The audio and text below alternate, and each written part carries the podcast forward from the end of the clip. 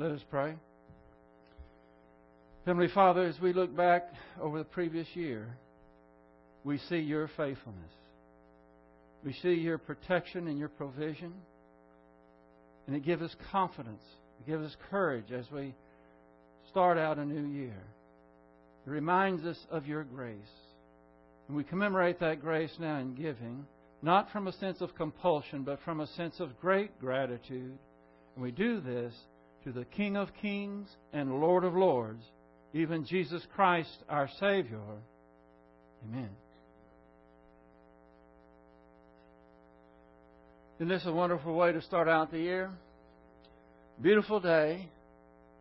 The royal family of God assembled, concentrating on the Lord Jesus Christ in a special way in the ritual that we are about to partake of. I can't think of a better way. The ritual that we are about to partake of is known as the communion, the Lord's Supper, and the Eucharist. Yesterday evening I was in Houston at a Greek restaurant. And when we left, I noticed something over the door. That was what was written over the door. That's Eucharistemi. Sound familiar? Eucharist. And I turned to the guy that was uh, right by the door, and I said, uh, what does that mean? He says, we thank you. Isn't that great?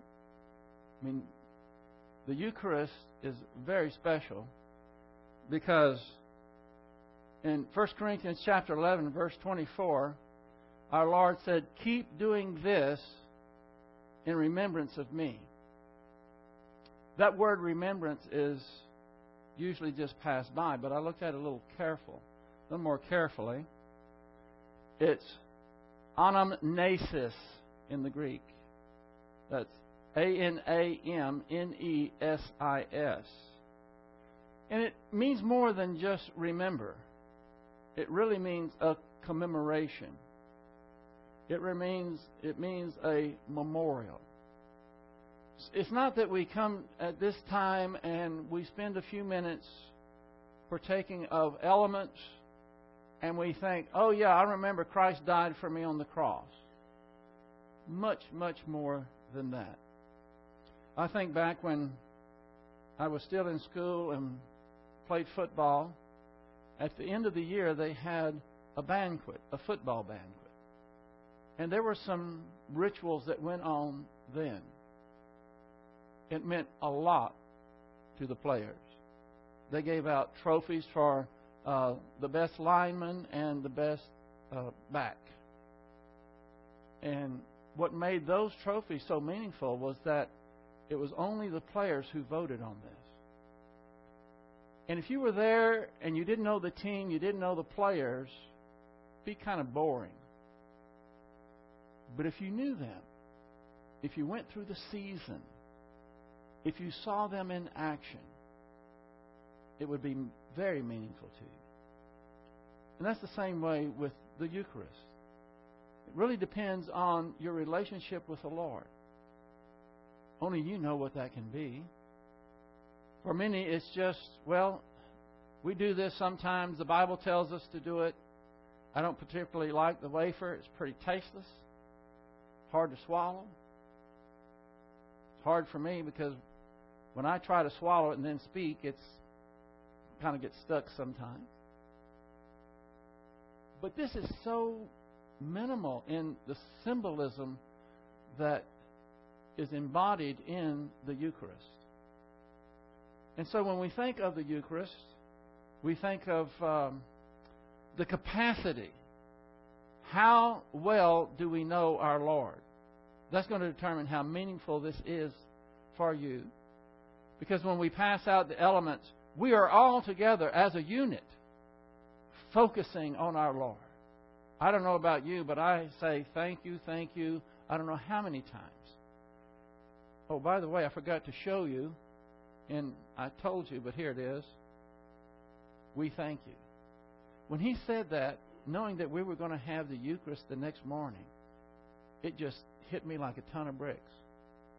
And it was the way he said it, because he didn't just tell me in a sense of what the word meant.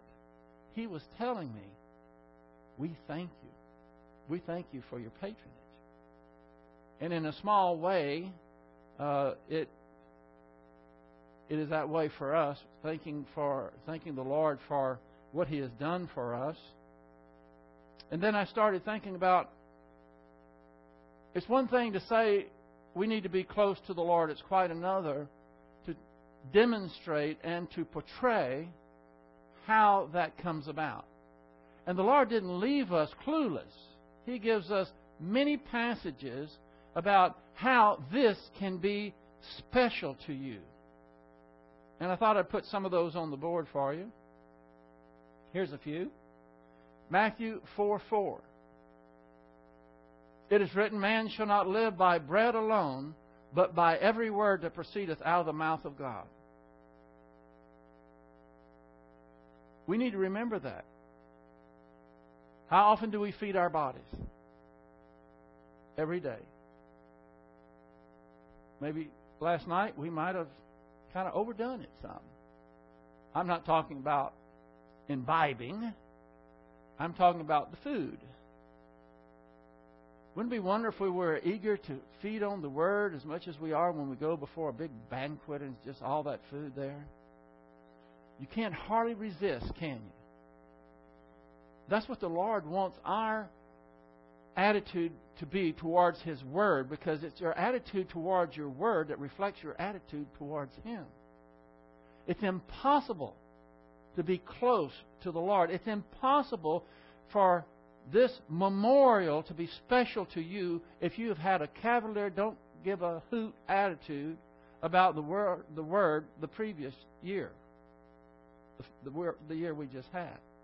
Second Peter three eighteen, grow in grace and knowledge of our Lord and Savior, Jesus Christ. To Him be glory both now and to the day of eternity. You see, grace is not stagnant. We can grow in grace. I don't know about you. I love grace. I need a lot of grace. And the fact that it can grow is just stupendous news for me. But whether it grows, you're, all, you're always going to get a certain measure of grace. We call it logistical grace. That's what I wanted you to focus on during the offertory prayer, of what God has done for you, all the blessings, all the times He's come through to get you to the point that you can be here, you're wearing clothes, you look like you're in pretty good health, I think we're all well fed. All the logistics that were necessary came from God. In the book of James, it says, every good thing and every perfect gift comes from the God of lights. Hebrews ten, chapter twenty-four, verse twenty-five. And let us consider how to stimulate one another to love and good deeds, not forsaking the assembly together as the habit of some, but encouraging one another, and all the more as you see the day drawing near. Do you know that your presence here is an encouragement to others? Do you know the zeal that you have is contagious to others? And unfortunately, that's a two, two-edged sword. If you're a mediocre, well... dragging along type believer, that's contagious also. But how do we do this? Not forsaking the assembling together.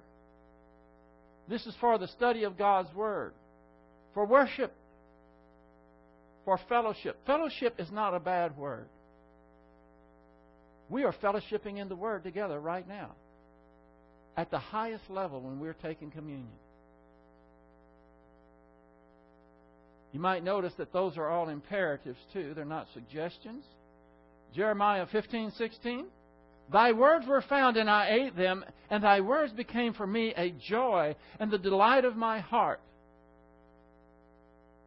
I have been called by thy name, O Lord.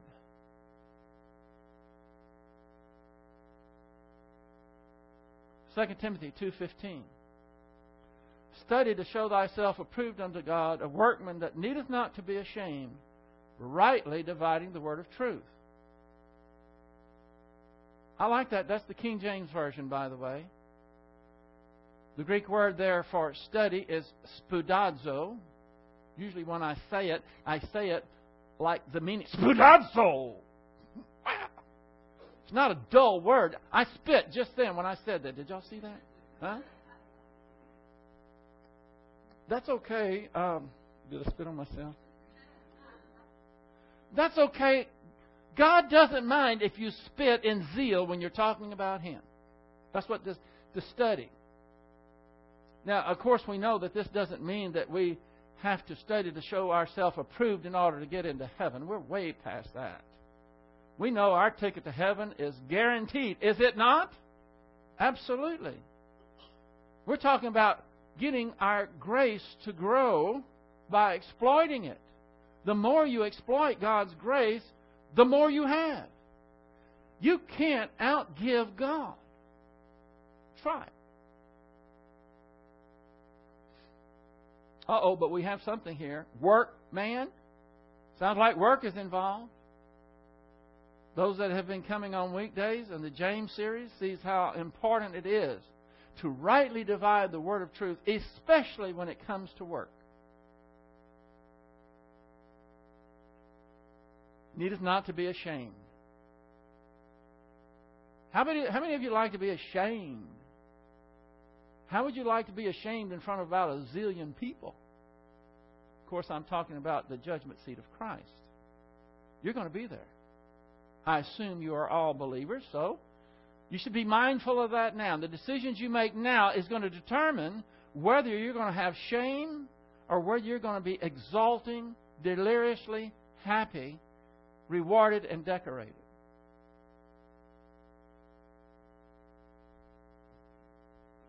Second Timothy three sixteen through seventeen. Notice this and you can remember this. Most of you remember John three sixteen, right? Both of these are in Second Timothy.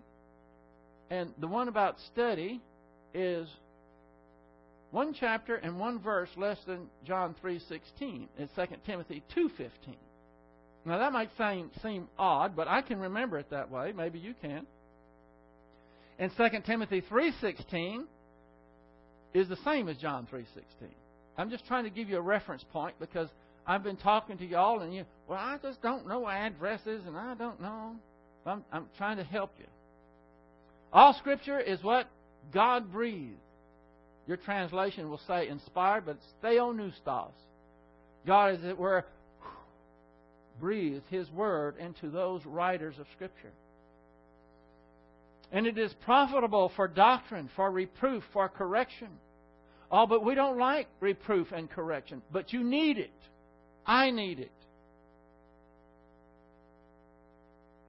For instruction in righteousness, that the man of God may be, not really perfect, means completed. That comes from, that's probably the word teleoo. Comes from teleos, which means something that is uh, uh, finished or completed. Thoroughly furnished into what? All good works. How many of you automatically jump to James when I say it works? Huh? Those that have been coming. We've been about a month and a half, maybe two months in James, haven't we? Boy, have we worked over worked. Philippians three, seven through eight. But whatever things were gained to me, those things I have counted loss for the sake of Christ. For more than that, I count all things to be lost in view of the surpassing value of knowing Christ Jesus my Lord, for whom I have suffered and lost the loss of all things, and count them but rubbish, which is a euphemism, in order that I may gain Christ. Did Paul not have Christ when he wrote this? He did, didn't he? He's talking about gaining Christ in a very special way.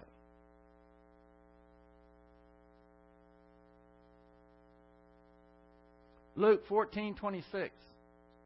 If anyone comes to me and does not hate his own father and mother and wife and children and brothers and sisters, yes, even his own life, he cannot be my disciples.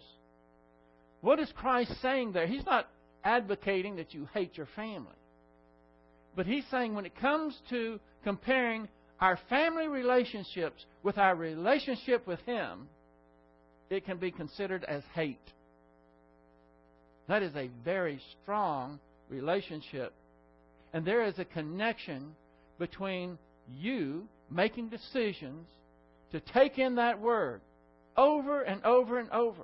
The more you take in the Word, the closer you are to Him, the closer you are to Him, the more special this is, the more you look forward to it. And when we all do that together as the body of Christ, I believe the angels sing. And that's what we have the honor and privilege of doing this morning. When you partake of this bread and this cup, it gives you an opportunity to publicly display your faith in the Lord Jesus Christ. No one or nothing else.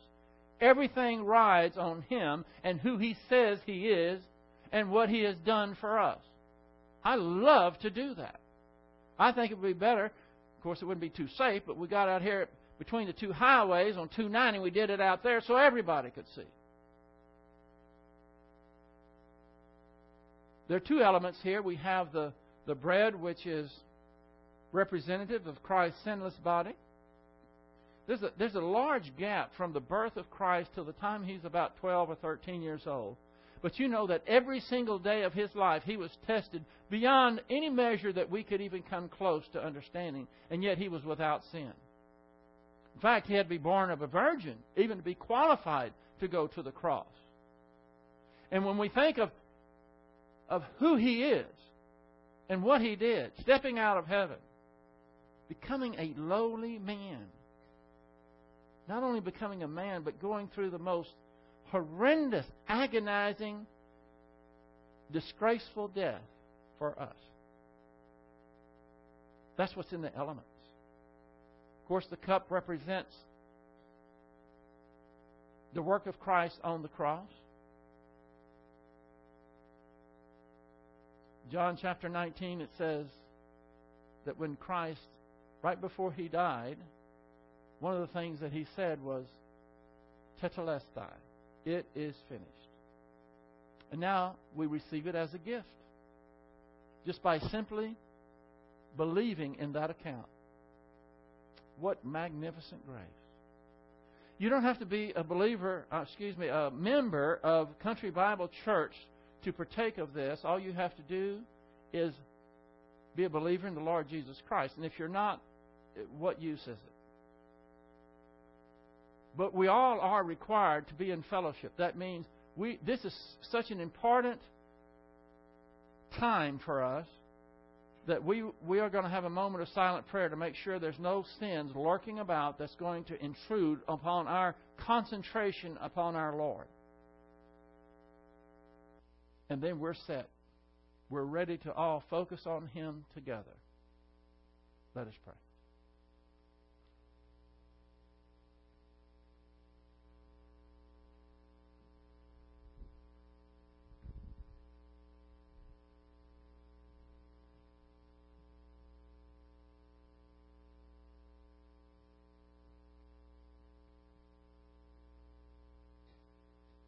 Heavenly Father, we thank you for this time that we can concentrate on our Lord's humanity, the body that was broken and suffered for us.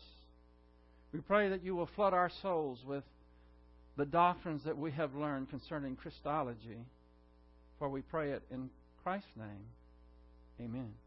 It is our custom to retain the bread until all have been served.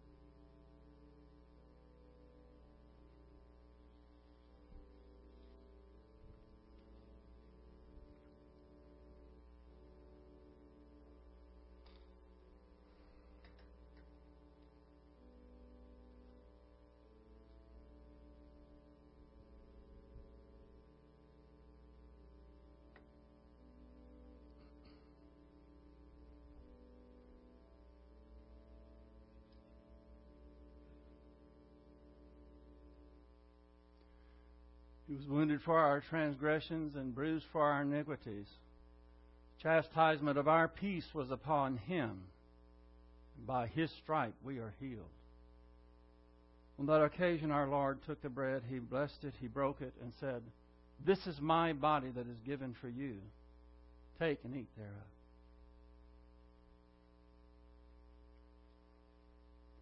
Again, Father, we pause to partake of the cup.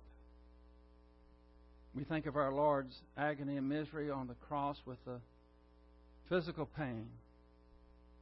But then when you imputed our sins to Him, we just can hardly understand it.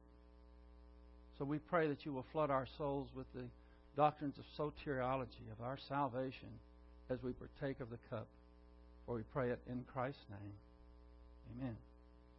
It's our custom to retain the cup until all have been served.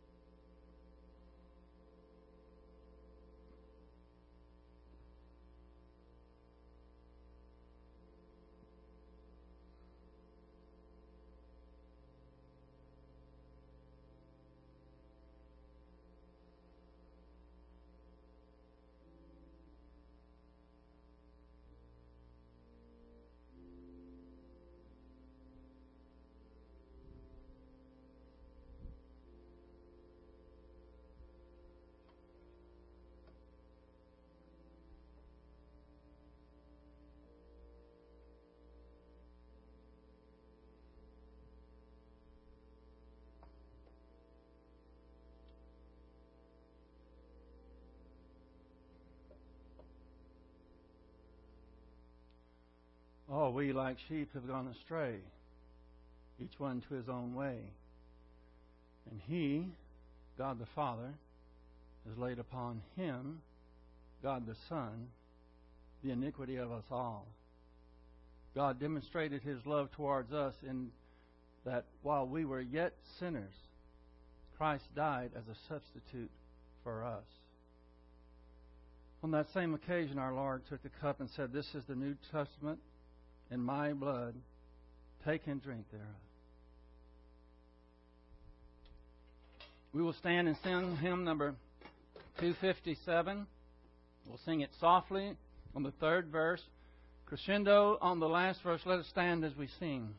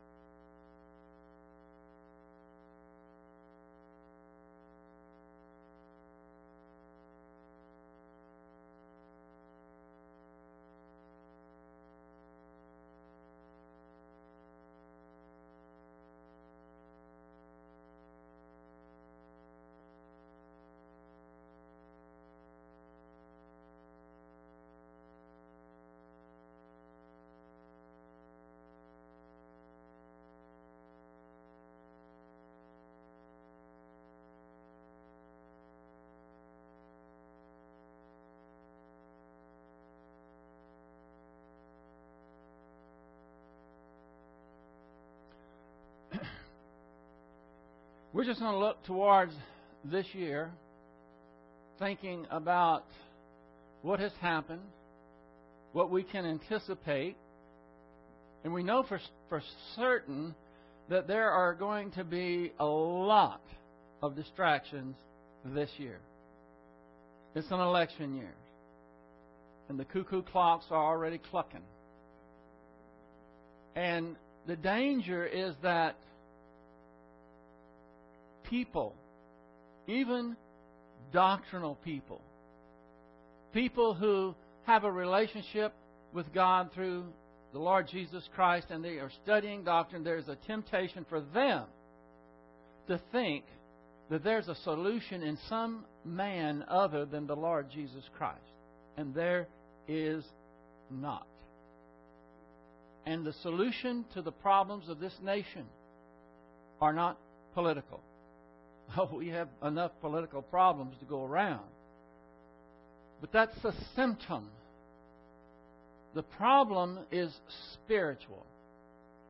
A word that is all but misunderstood today. You can use the word spiritual in about a dozen different uh, connotations. But what we're talking about is depending on doctrine, depending on God's promises, depending on His faithfulness. It's going to be a political year. So I have some political verses that might interest you. Proverbs fourteen thirty-four. Righteousness exalts a nation, but sin is a disgrace to any nation. And I think we have our share of sin and more, don't you? Where's righteousness today? People don't even know what it is. They don't know where it comes from. Habakkuk chapter one, verse three through four. Yes, destruction and violence are before me. Strife exists and contention arises. Therefore the law is ignored and justice is never upheld. For the wicked surround the righteous. Therefore justice comes out perverted. There's nothing new under the sun. Does this not describe the time that we are in right now? Same time that, same kind of time that Habakkuk was in. Some people are the eternal optimists and think, well, things are going to get better. And they're right. Things are going to get better. They're going to get a lot better. You know what I'm talking about. When Jesus comes back, He is going to set things right, and He is the only one that can do it. Listen, this tangled mess that we live in today, no one can unscramble these eggs but our Lord. And He will do it when He comes back. We're assured of that. That's the good news. The bad news is it's going to get much worse before it gets better. And I'm not just talking about the tribulation. We recognize that the tribulation is going to be the worst of time that there ever was. I'm not worried about that. Hope you're not worried about it either. But what can happen is this nation can change overnight. Our standard of living, everything that we can know, it's gone. It's happened in the past. It can happen again. Jeremiah chapter twenty-three, verse sixteen. This is my warning to my people, says the Lord Almighty. Do not listen to these prophets. And you'll notice there I have in brackets politicians, because you can put politicians here and it fits very nicely. See right here? Do not listen to these poli- oh, excuse me, prophets. And I'm telling you, do not listen to politicians. Period. They lie. And they lie and they lie. And they will say and do anything to get elected. And once they're elected, they will say and do anything to stay in power. But people believe them. When they prophesy, that would be for us, when the politicians make promises to you, filling you with futile hopes. They are making up everything they say. They do not speak for the Lord. Are y'all writing down these verses? I want you to put them somewhere when it's in the heat of the political storm, that you can look at these and calm your soul and remind you who's in charge and what's actually happening. And they are professional liars.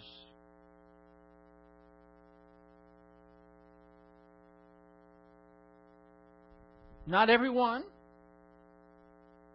not every one of them fit this bill.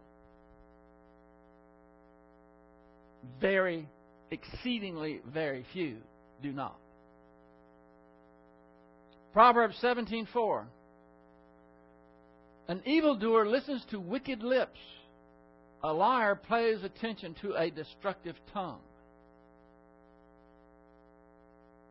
You know what? If you believe the, the lies that are going to be given to you for the next year, the Bible describes you as, what does this say? An evildoer listens to wicked lips. You can put the wicked there and say lying lips. And I can just kind of expand this and say, instead of wicked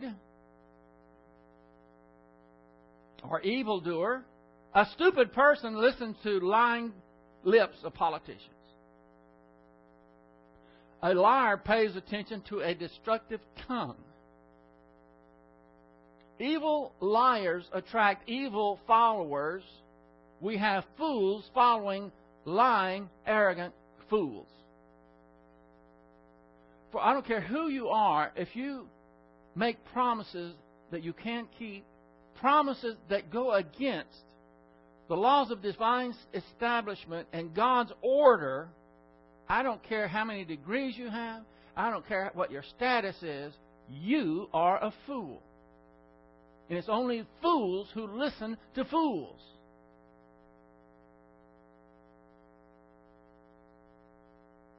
Exodus eighteen twenty-one. Furthermore, you shall select out of all the people able men who fear God, men of truth who hate dishonest gain. And you shall place these over them as leaders of thousands, hundreds, fifties, and tens. I think instead of going and looking at all the propaganda that they have, if you go to the polls, this should be your criteria. Shouldn't it? But all I have to say is good luck. And I say that tongue in cheek. I know there's no such thing as luck. Are we reduced to what people say, well, I just have to choose the lesser of two evils? What do you get when you choose the lesser of two evils?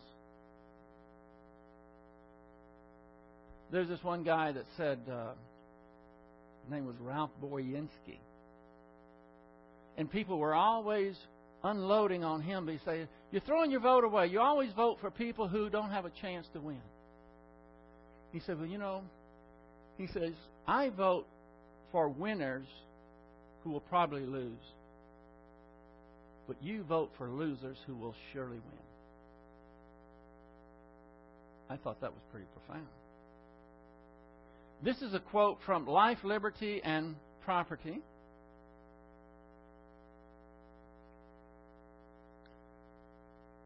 We are compelled to ask how it is that so much corruption, unlawfulness, evil acts, and government encroachment upon individual rights came about in the land. The old common law, along with the rights of life, liberty, and property, have eroded away because the religion of the people has ro- eroded away. Now, I know what you think about religion, but think of it in, in a sense. It's saying you're leaving God out of it. Thomas Jefferson said, in questions of power, then let no more be heard of confidence in man, but bind him down from the mischief by the chains of the Constitution.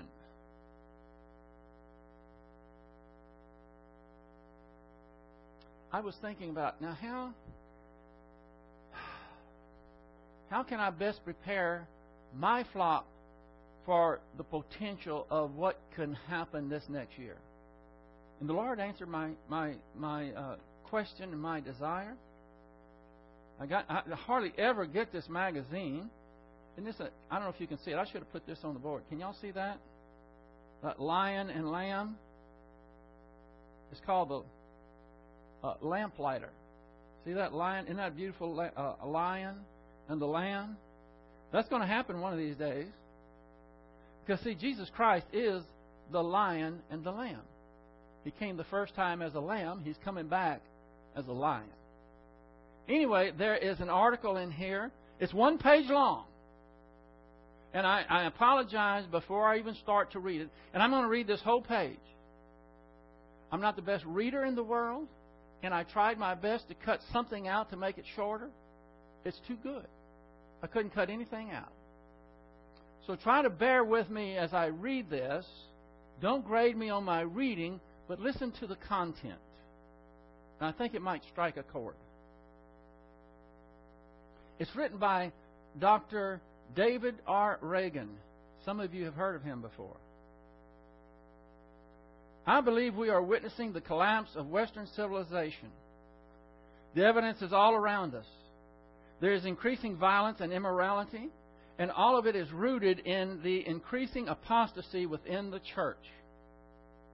The church has gotten in bed with the world, and the Christian values that have served as bedrock foundations of Western civilization have eroded to the point that we are now practicing abortion on demand, celebrating sexual perversion, and reveling in blasphemous entertainment. As the late Steve Allen summed it up, in America today, we have vulgarians entertaining barbarians. We have demanded that our society be separated from religion. We have kicked God out of our schools. And then we scratch our heads and in wonderment when teenagers kill each other over tennis shoes. The terrible riots we have been witnessing lately in England are a preview of what is on the horizon here in the States. The British are running ahead of us in their cultural decline for two reasons. First, the Church of England surrendered to the heresies of the German school of higher criticism some fifty years ago before the apostate attitude of philosophy destroyed the mainline Protestant denominations here in America. Second, the British instituted full-fledged socialism immediately after World War Two, creating a welfare society that destroyed the values of hard work and individual responsibility. The British are now reaping the harvest of turning their backs on God and surrendering their freedoms for government security. That's all in quotation marks. Spiritually, as the Church of England began to teach that the Bible is not the Word of God, but is instead man's search for God, and is therefore full of myth, myth, legend, and superstition. People lost interest. Listen to this. This is, this is amazing. Today, only seven percent of Britons go to church. And that's at the maximum. And most of them are attending churches that died spiritually long ago. Churches across England are being turned into theaters, bars, and Muslim mosques. More moral values and essentials to civilized society are no longer being passed from one generation to another. The payoff of socialism is that a whole generation has grown up expecting the government to supply all their needs. The problem with socialism, as Margaret Thatcher, you tell him, Margaret, once said, is that sooner or later you run out of other people's money. The socialist economy of England is bankrupt, and the people are now being told that they must assume responsibility for supplying their own needs, like paying tuition to go to college. The masses are responding with blind rage, and since they have been devoid of moral values, they see no problem in burning and looting to acquire what is, in quotation marks, rightfully theirs. In a recent issue of the Southwest Christian Church newspaper, the Southeast Outlook, there was an interview with a former editor of the newspaper who is now a missionary to England with Young Life. Her name is Nini Hammond. When she asked, "What do you believe is behind the, this rebellion?" her response was as follows. Two words: godlessness and socialism. British society has been influenced by historical Christian thinking, but given the statistics of church attendance, it's likely that the overwhelming majority of the population today has never even met a Christian. Did you hear that? People in England can live their lives and never meet a Christian. Like the rest of Western Europe, England has been thoroughly evangelized, thoroughly churched, and has thoroughly rejected Christianity. The Brits have filled the void of godlessness in their lives with a nanny government and rules, rules, rules, and rules. England is the most highly regulated society on the planet. Regulations govern every facet of human existence. The Brits seem to believe that if they just pass enough laws that they can control the evil around them. The riots are evidence that it's not working. One-fifth of all British children are raised in homes in which no adult has a job, where they've never seen anybody get up, get dressed, and go to work. One-tenth of the adult population has, has not done a day's work since Tony Blair took office in nineteen ninety-seven. We feel all around us a seething anger just under the surface among the, quote, entitled portion of society, end of quote. Government was supposed to fill the God-shaped hole in their lives, but it didn't. Government was supposed to solve all their problems, but it hasn't. Far from it. The United Kingdom has the highest drug use in Europe, the highest incidence of sexually transmitted diseases, the highest number of single mothers, and the highest abortion rate. Listen to this next one carefully or you miss it. Marriage is all but defunct except for William and Kate, gays and Muslims.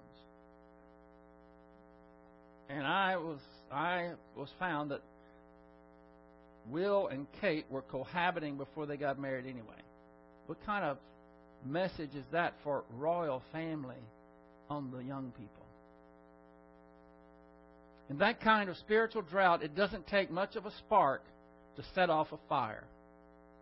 We, that's the end of her quote, by the way, we are traveling fast down the same path as the British. Increasingly, Americans are thumbing their noses at God while demand, demanding that the government provide them with care from the cradle to the grave. Spiritual apostasy combined with economic socialism is a deadly mixture. It will kill any society, no matter how great it may be or how great it thinks it is. The barbarians are not at our gates. They are already within the citadel. They are shaking their fists at God while crying out for government to come to their rescue. The result will be the collapse of society upon itself. And then he ends Galatians six seven. Do not be deceived. God is not mocked. For whatever a man sows, this he will also reap. I thought that was worth reading it in total. So, what lies ahead? We don't know. That old cliche, we don't know the future, but we know the one who holds the future. Even though it's a cliche, it is true. The testing that will take place in this following year could be more than any of us has ever faced. Certainly there is going to be more distraction. And we are going to have to keep our purpose and our cause and our priorities absolutely strong and straight. For if we let go, we will be swept away with the masses of hysteria. We will be afraid. We will be undone. We will be part of the problem rather than part of the solution. The darker it gets, the brighter a candle grows, doesn't it? There's great opportunity for us during this coming year to stay the course, to demonstrate to everyone that our God is faithful, He is omnipotent, He is omniscient, and He never leaves us and He never forsakes us. You will not be able to hold on to that if you don't make God a priority by making His Word a priority. And every time any of you, me included, decide that something else is more important than taking in God's Word, to that degree, we are marginalized, we are minimized, and could very easily become a casualty in the ongoing conflict that we call the angelic conflict. But we have no reason to despair. God has given us weapons that are as divine dynamite. Remember that? And we can, this is in Second Corinthians chapter ten, by the way, remember? And we can bring down satanic fortresses when they're at their height. We can do that if we are prepared, spiritually prepared. If we keep faith rest right here, right in our consciousness, and we're depending on God's promises, and we know what to say when we come in contact with people who are lost, who have, who have bought the lie, and God will give us opportunity, and He will shine through us. That's what's on our plate for this coming year, and it's your decisions that are going to make it or break it.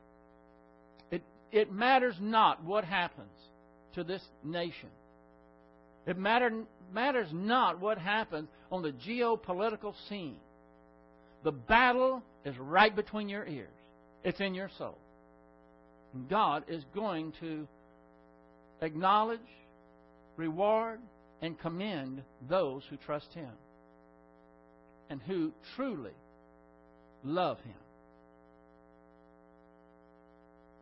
I'd like everyone please to bow your heads.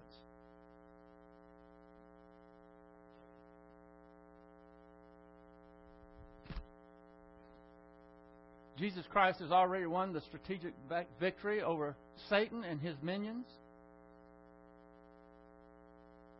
We don't have to fret. We don't have to worry what, what, what, what's in the future, especially with regards to eternity. Because Jesus Christ is the Son of God. He went to the cross on your behalf and my behalf. He took care of the sin problem, and now He offers it to anyone.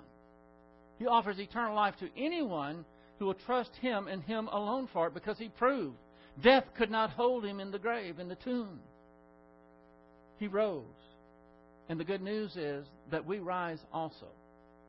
You can put that aside, never be haunted by that idea of what's going to happen to me when I die ever again. You can have the God of the universe on your side. You can depend on His power, His wisdom, and He will glorify you beyond our your wildest imagination, and mine as well, simply by accepting the free gift of eternal life by trusting in Christ and Christ alone. Nothing that you can do is acceptable to God. It's what Christ has already done. And when you make that, when you make that, uh, when you accept Christ, when you recognize that this is true, in that moment you are born again, and your ticket to heaven is guaranteed. Heavenly Father, we recognize that time for you isn't the same as it is for us. We stand on the precipice of a new year, but it's just another day. You are still in control. You still have given us volition. We will still make decisions. And we pray that we will be, make them better than next year. Anyone who makes a resolution that they're going to now take doctrine in more is already in spiritual trouble. There should be no battle. Priority, if you are number one, means that we will take it in. We have to, or else we'll, we'll, we'll die. We'll, we'll be casualties. We thank you for your grace. We thank you for this opportunity, this special time that we had to focus on our Lord. And we thank you for being with us now and forever. For we pray it in Christ's most high and holy name. Amen.